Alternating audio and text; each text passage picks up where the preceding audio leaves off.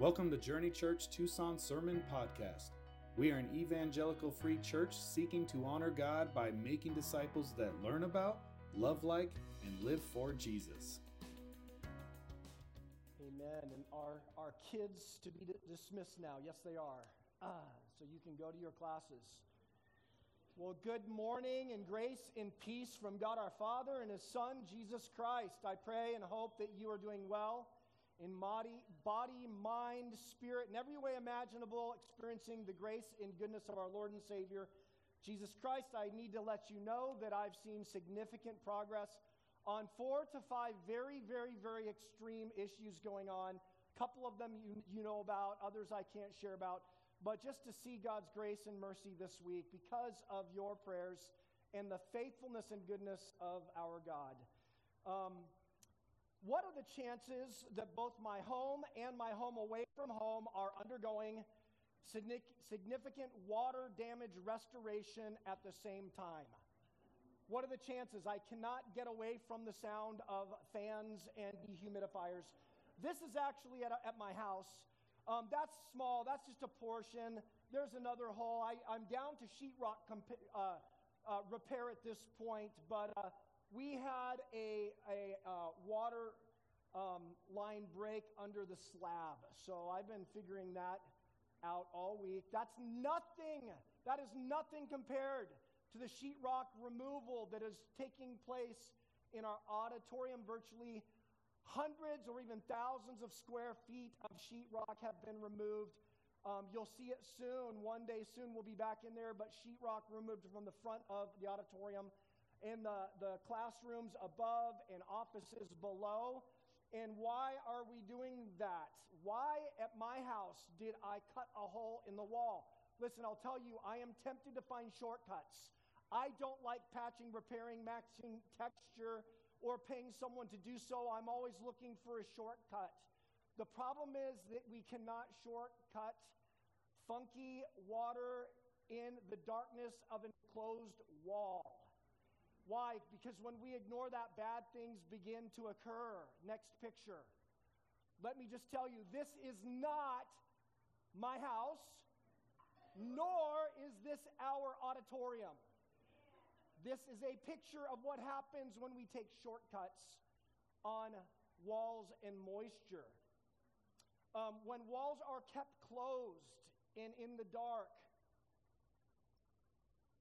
it can eventually lead to this final picture. Yeah, can you imagine?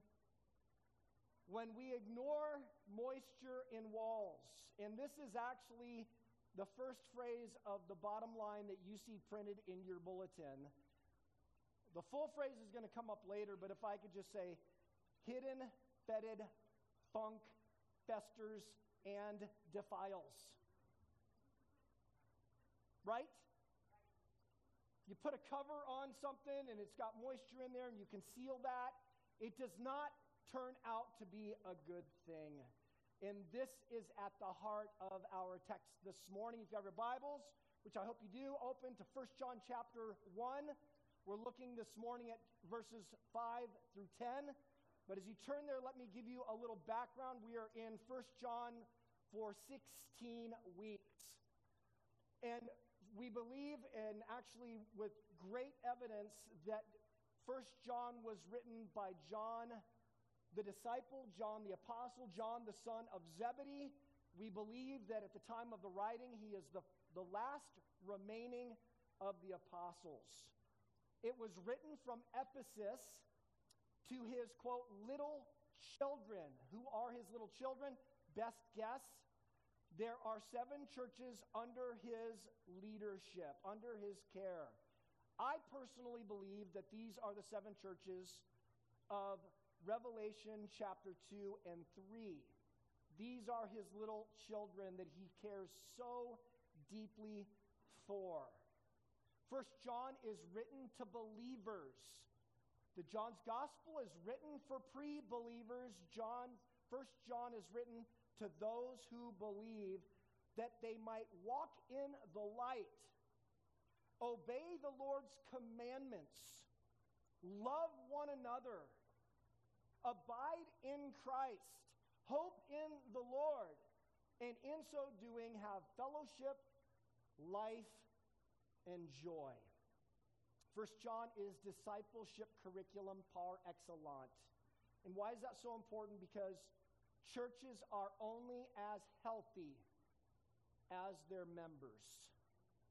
And First John was written for the spiritual health of believers' minds, hearts, and real world behaviors. Last week we uh, jumped into the introduction, verses 1 through 4, and we discovered there's an infinite and resilient joy that is far greater than the headaches and heartaches of life, and that this joy comes from fellowship.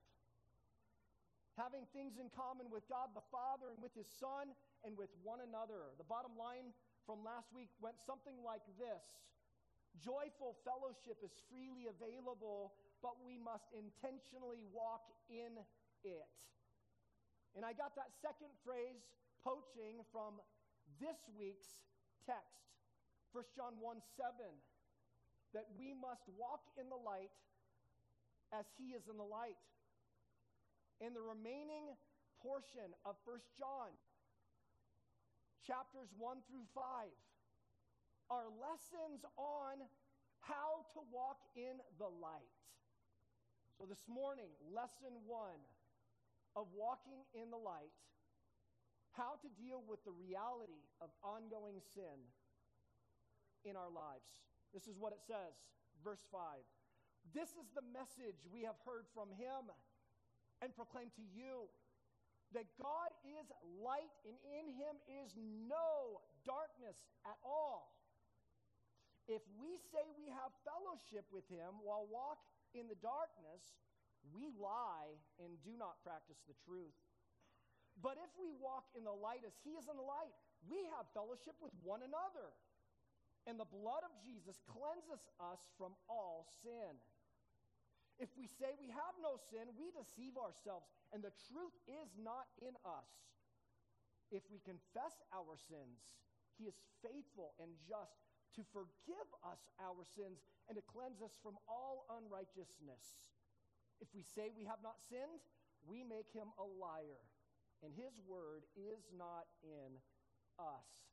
Listen, as we dive into lesson one of walking in the light, I want you to understand this.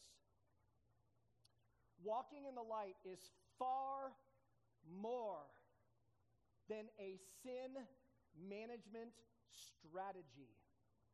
So much more because in the evangelical church, we can just get so gorked out about sin and overcoming sin that all we do is get over sin and we never get on with the mission of God. It's far more than a sin management strategy. However, lesson one, we must deal with sin. So you understand how this fits in to the Christian life and experience. In this passage, we have three pernicious teachings of the false teachers of John's day. These are destructive ideas that will wreak havoc on fellowship. They're incompatible with walking in the light. There are three damaging ideas or attitudes that are intended by Christians, that are adopted by believers, if you will, to deny, deflect, change the subject, explain away, gaslight, and conceal ongoing sin. And what happens when we conceal ongoing sin? Hidden, fetid funk festers and defiles. We must take sin seriously. The first destructive idea concerning sin is to believe that we can have intimacy or friendship or fellowship with God and others, the God who is light and in whom there is not one shred of darkness, and casually and habitually engage in sinful behaviors as if sin is no big deal. So we have um, here in verse 6 the first of the heretical statements or ideas about sin. It says, again, if we say we have fellowship, that means to have things in common with. If we say we have fellowship with Him, while we walk in darkness, we lie and do not practice the truth. The word for walk is a Jewish metaphor for a lifestyle or a pattern of life and behavior.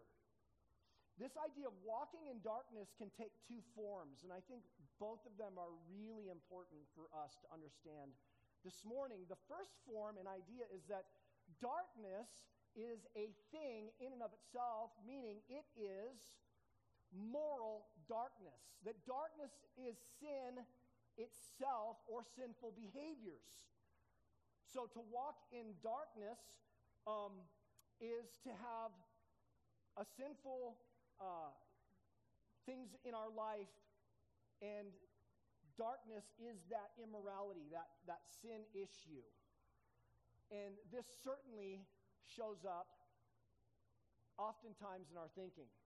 Now, there are softer forms of this and more extreme forms of this. So, before we go on to the second idea of walking in darkness, let's just unpack some of the forms of seeing darkness, walking in sin as a thing to look at it in context. The, the extreme position was being taught by those that became known as the Gnostics. We talked a little bit about them last week, a little bit some more, but it's not a lesson on Gnosticism. The systematic forms of Gnosticism did not fully form until the middle of the second century. However, we can see clearly the seminal forms of, of um, flawed thinking exist in John's time.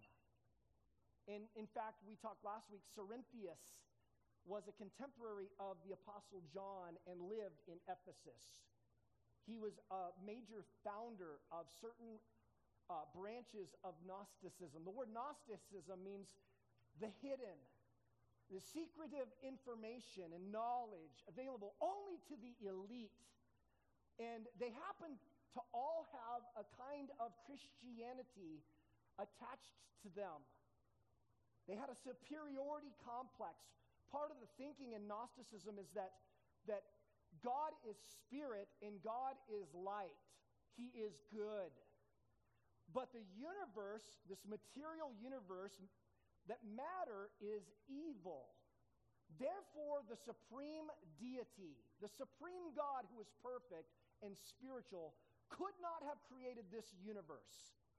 So a lesser God created this universe, and in many of their thinking, it was the God of the Jews, the God of the Old Testament, which is just mind blowingly heretical already. Okay, now within the Gnostic thinking, since matter is evil, there's another split in, in the teachings of the Gnostics. One of the branches chose the path of what's called asceticism. And since the material universe in our physical bodies are so evil and bad, starve it, beat it up, maim it, destroy it. And they were ascetics, they were into pain and self denial. Another branch that is being cited here is this since all things material are evil, your body is just a thing and it's very different than your spirit. Therefore, whatever your body does or whatever you do with your body has no bearing on your spiritual life. Therefore, if your body is hungry, feed it whatever it wants. So instead of asceticism, we have what is called uh, antinomianism, which means no law, no standards, no right and wrong, and just do whatever the body wants. If the body wants to hang out in a brothel, that says nothing about your love of God. And this is exactly what is being addressed. That's like saying there's no such thing as sin. There's no such thing as water in the wall. There's no such thing as mold. It doesn't exist. Nothing to see here. Move along. And there was just a patent disregard for any kind of morality or a kind of thing called sin. I. Howard Marshall says this about this flagrant attitude. He says, lack of moral concern is an indication of lack of true faith. And here's why you cannot be, quote, saved. That's a Christian biblical term saved, delivered. You cannot be delivered from something that does not exist. You cannot be saved or forgiven of something that isn't there or isn't wrong. Sin and sin's consequences are what we need a solution to. That's why Jesus had to die for us. So to n- deny that there is sin is to deny the atonement, the payment, the forgiveness of the blood of Jesus, which is now, it's not even Christian. You're in la la land. So, no sin, nothing to see here. You're off the island. You're done. Now, there's a softer form of this that shows up more often. And it's what um, I've heard call, called cheap grace. I prefer the term sloppy. And sloppy not as a good thing, but sloppy grace. It, that sin is real, but hey, Jesus is good. And it's just don't just get your eyes off of that and just enjoy the journey. Say, Jesus loves me. God is a cool dude. He gets me. But the person is out of rhythm with the Holy Scriptures sexually, morally, ethically, or legally. And this, in essence, is a rewrite of God's morality in order to accommodate my personal preferences. Years ago, and I couldn't dig it up, but it was Discipleship Journal that's put out by Nav Press. Um, they renamed it, but there was an edition that was on sex and sexuality. Um, great articles. In one of them, they interviewed an evangelical young man that said, and I quote, For me, the abundant life includes premarital sex. And that's just how it is. It's a rewrite of God's moral standard clearly outlined in the scripture. And John says, walking in darkness, walking in darkness, choosing sinful behaviors, explaining them away, softening it, um, is a big deal. It's a big deal. Here's the second kind of walking in darkness in this time, instead of darkness being in and of itself a thing, a violation of God's standard, darkness as something that hides, conceals, redirects one's focus and attention away from, something kept secret. Now, this kind of walking in darkness doesn't mean that the person is as bad as they could possibly be or walking in darkness in all areas of their life. But this is what David spoke about in Psalm 32, verse 2. A year after being caught in his adultery of, with Bathsheba and murder of her husband Uriah, he says this when I kept silent about my sin. He's walking in darkness keeping silent, concealing, saying, Nothing to see here. Move along.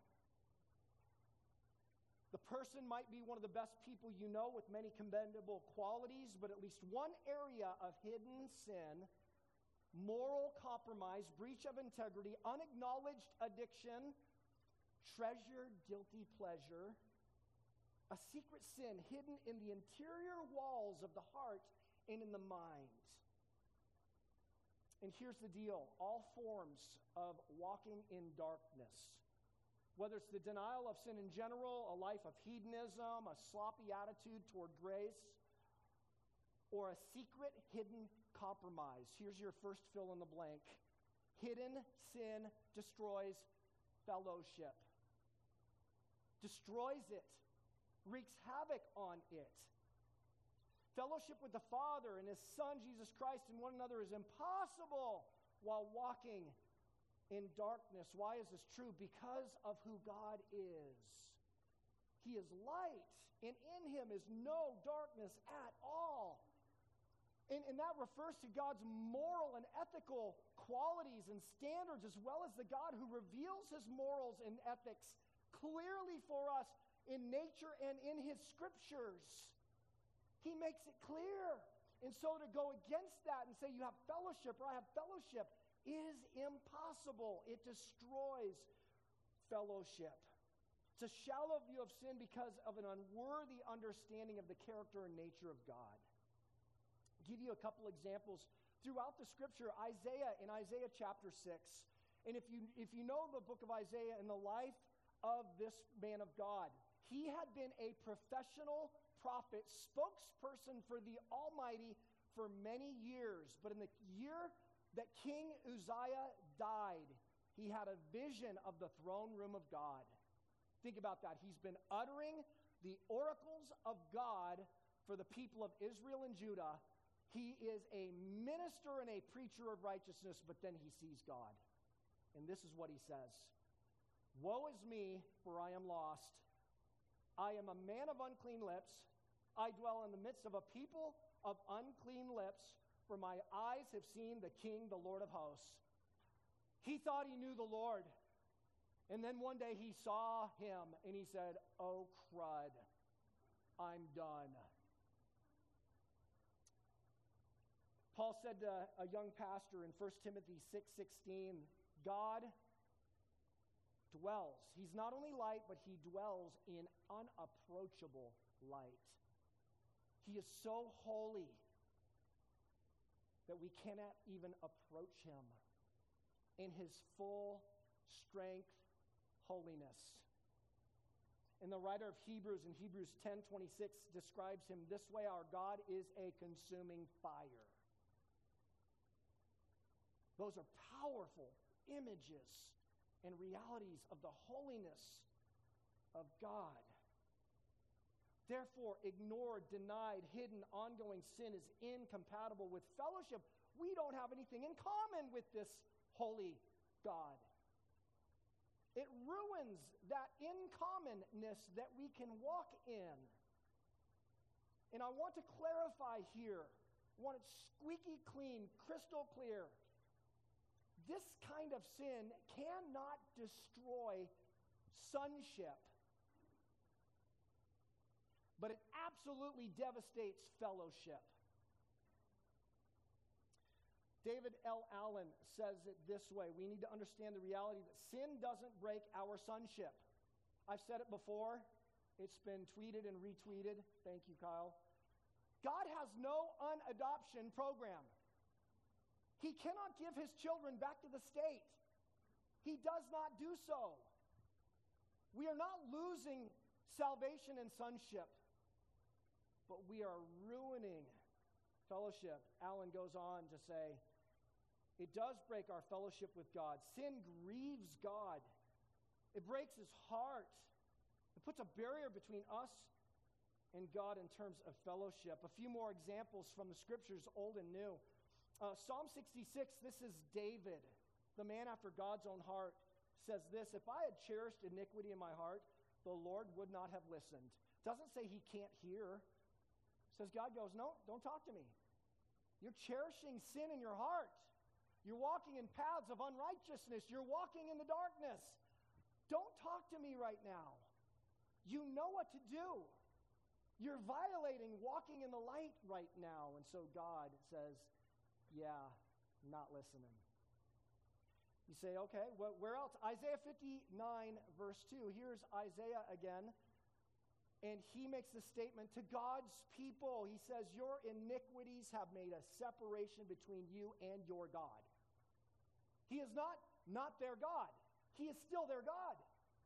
But they're twisting, that's what the word in the Hebrew iniquity means twisting of truth and walking in darkness, your twisting has made separation between you and your God, and your sins have hidden his face from you, so that he does not hear again. Not that he cannot hear, he says, Nope, you are walking in wickedness. This is ruining our fellowship. And then finally, this is a fascinating one. 1 Peter chapter 3, verse 7. And this is Paul talking to that church, or actually Peter, sorry, um, talking to, to Christians around the world and talking about the Christian household. And he's talking to the men, the husbands. And he says this Husbands, live with your wives in an understanding way, showing honor to the woman. Why? So that your prayers would not be hindered. We're still his sons and daughters. He can hear what we're saying, but he's saying, Nope, you're walking in darkness. Right now, we have nothing in common. You're my son, you're my daughter. I love you, but knock it off. You can't have it both ways. A casual attitude towards sin or a belief that it's possible to hide it without wreaking havoc is not the only danger. The second and third false teachings kind of go together, two sides of the same coin, and they have to do with um, acknowledging sin is bad, God is good, God is light. Therefore, I stop sinning. Sinless perfectionism or complete sanctification. And I know some of you actually come out of church backgrounds and, and uh, denominations that actually teach us as theology but is 100% diametrically opposed to 1 John.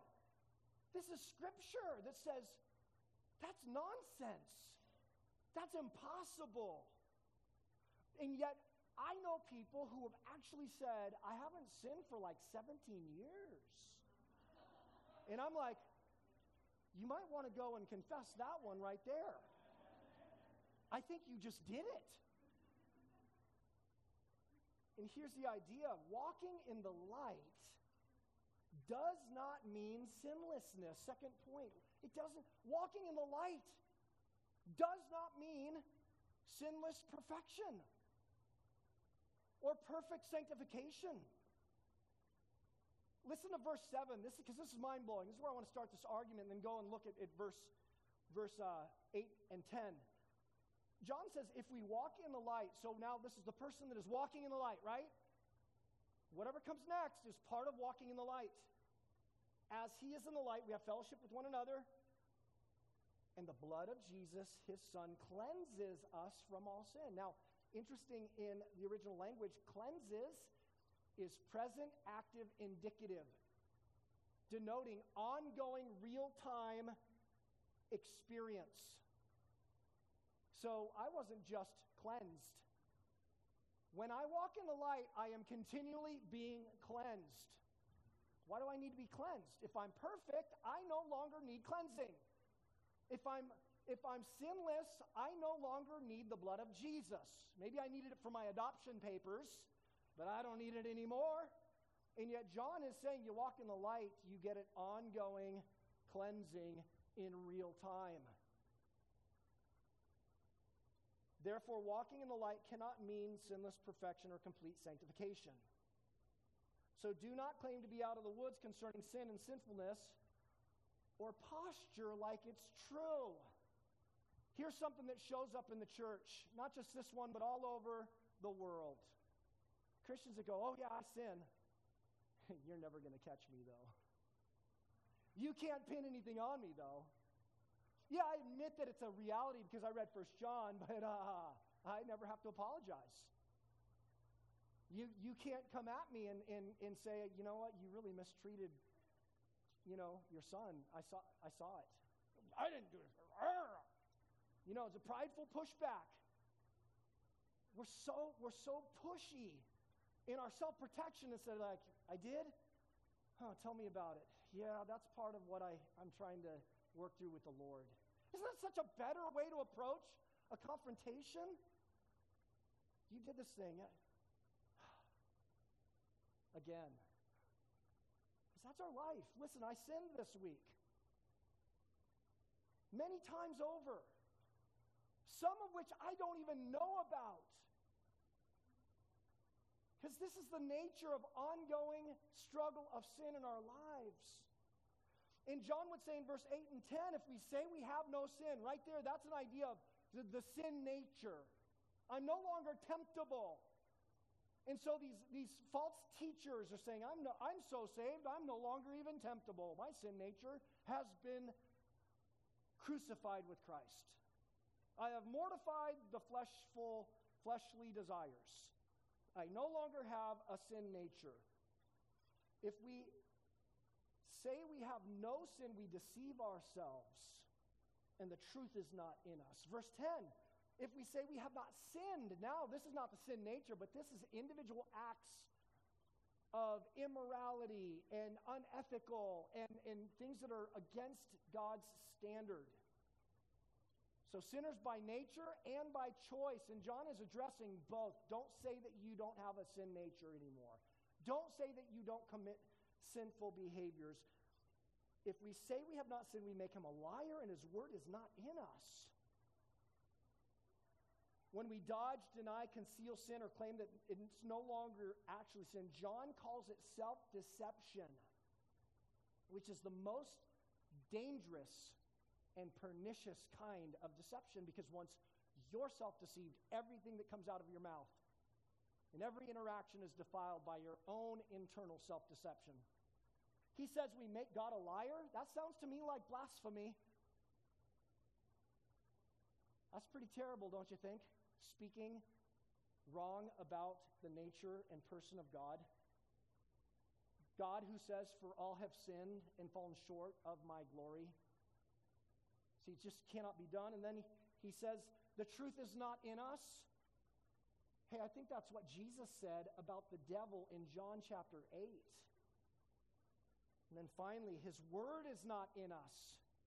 Don't claim to love the Lord and despise the scriptures. It's antithetical, it cannot coexist. It shows a pride and a hubris. Proverbs 20, verse 9 says, Who can say, I have made my heart pure? I am clean from my sin. It's a, it's a rhetorical question, and yet there's a spirit and attitude that can show up in us.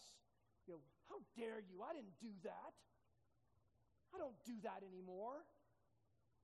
And Solomon's going, Who can say that? Proverbs 16, verse 18 Pride goes before destruction, and a haughty spirit before a fall. Oh no. And then Paul would say to the church in Corinth in 1 Corinthians 10 12, Let he who thinks he stands strong take heed lest he fall.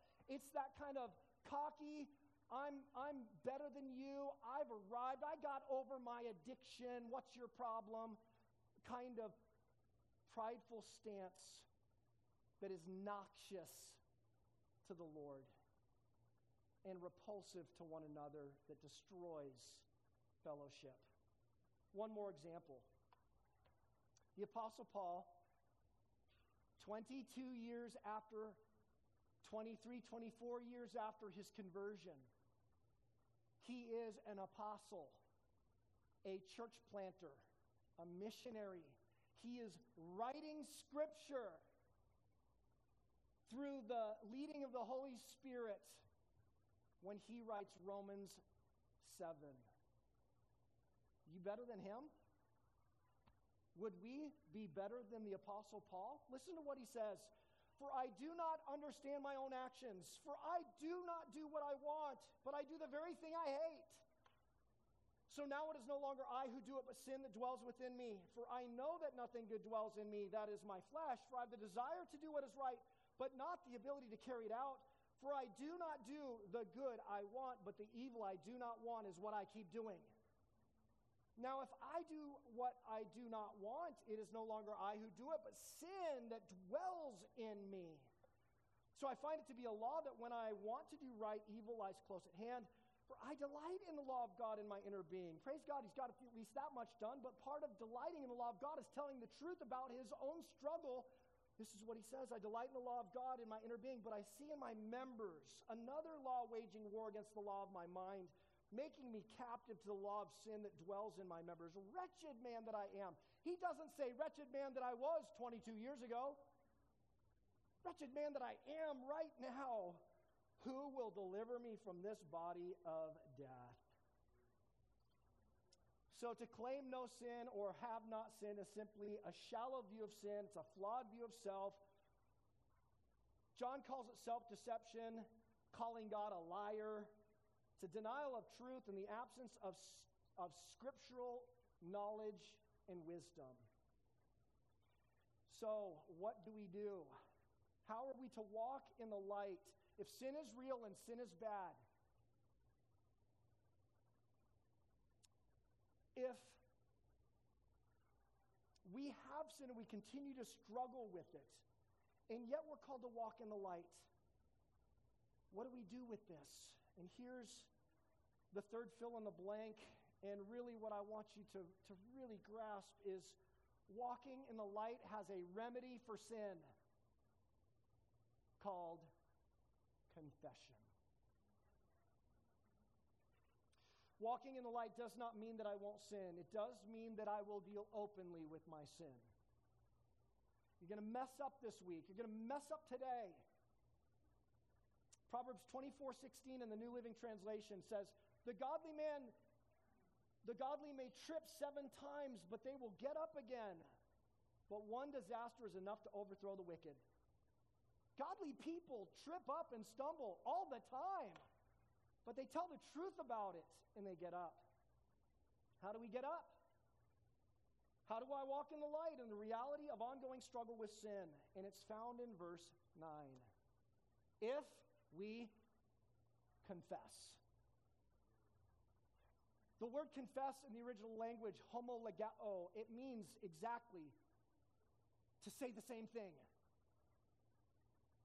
We got to say the same thing about our sin. Say the same thing as who? The God who is light and in whom there is no darkness. We must agree with and say what he says about our individual acts of sin as well as our sinful desires. We should be grieving even the temptation. Even if we don't give into the temptation, we should grieve that it's still there. Say, God, this thing bothers me. Agree with Him about sin and sinfulness. What does God say about our sin? We sang about it. We read it in the scriptures. We've seen it in quotes already. Here's three things that God says about our sin. Number one, that was sin, and I hate it. It is antithetical to the person and character and nature of the God who is holy. He hates rebellion. He hates it. It's not good for the creature. It wreaks havoc on the relationship. That was sin, and I hate it.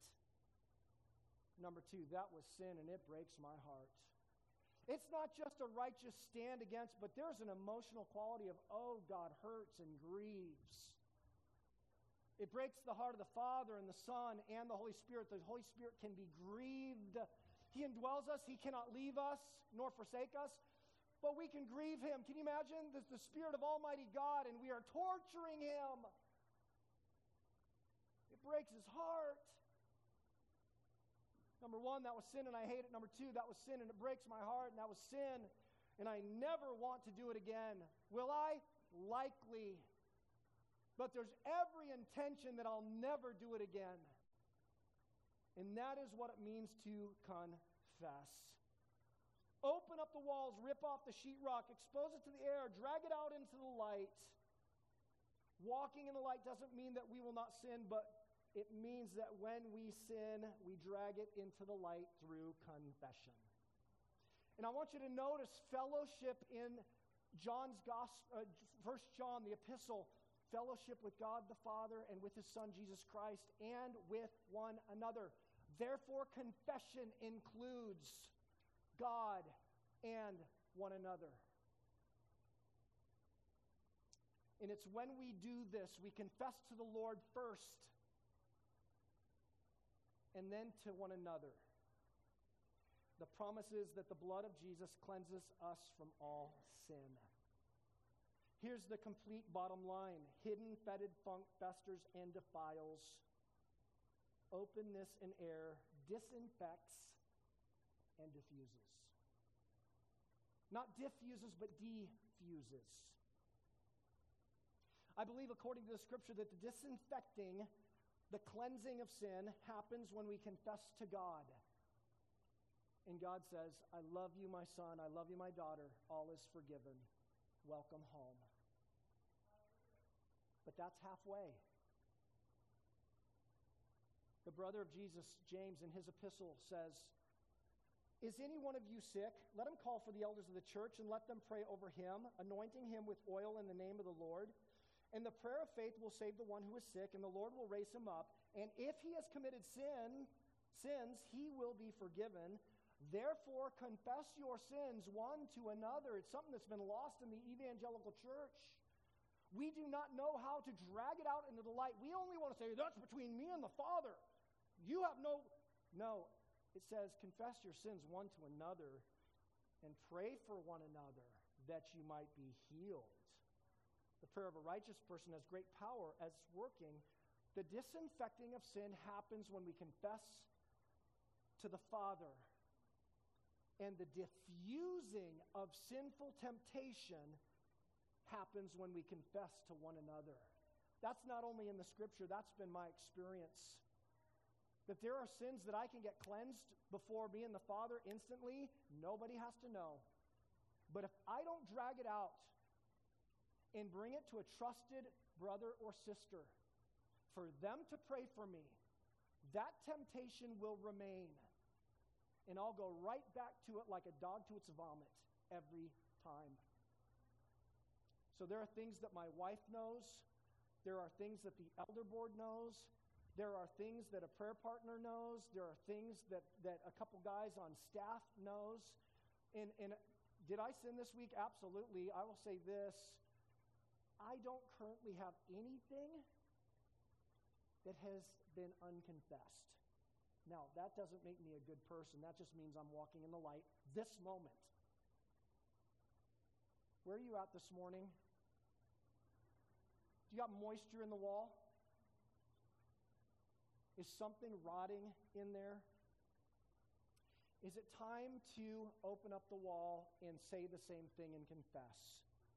We're going to take a moment of just quiet reflection, about a minute, for you to do inventory. Anything that you know is against the heart, standard, holiness of God. And you're going to confess in here first quietly to the Father. You're going to confess those sins, agree with Him about that sin. Go ahead and close your eyes, bow your head for a time of individual Godward confession. The Lord says that if we confess our sins, He is faithful and just to forgive us our sins and to cleanse us from all unrighteousness. And then dipping over into chapter 2, next week's text My little children, I'm writing these things so that you may not sin. But if anyone does sin, He's saying, actually, you're going to actually sin. We have an advocate with the Father, Jesus Christ the righteous. He is the propitiation for our sins, and not only for ours, but also for the sins of the whole world. And if you agreed with God about your sin, your sins are forgiven. Now, find a safe Christian brother or sister and confess your sin to one another and get prayer and experience the healing. And can I tell you, all of us, we are the priesthood of believers. If you happen to get to play that role in someone else's life, don't freak out with the severity of their sin. Watch your facial expressions. Don't get all weird. People really sin really wicked things. And I would say we should be unshockable. That's what a priest does. Like, yep, sin's pretty bad and we do pretty bad things.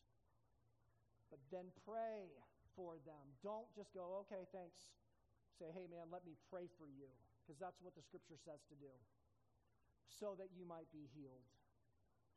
Disinfectant, it comes when we confess to God, diffusing from praying for each other.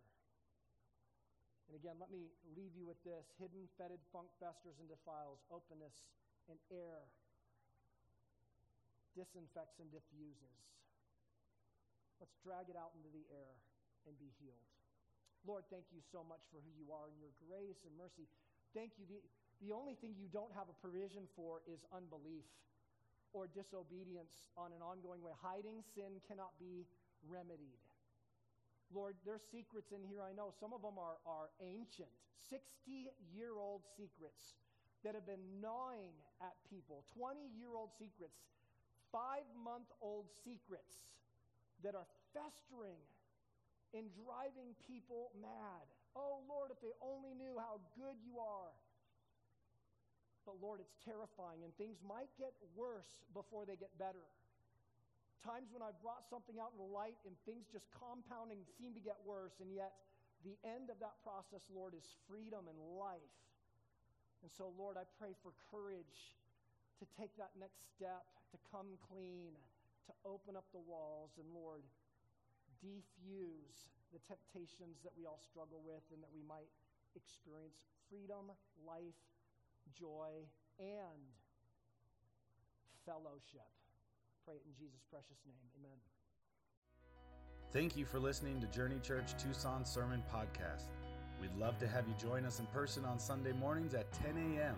You can find out more about us at journeyefc.org.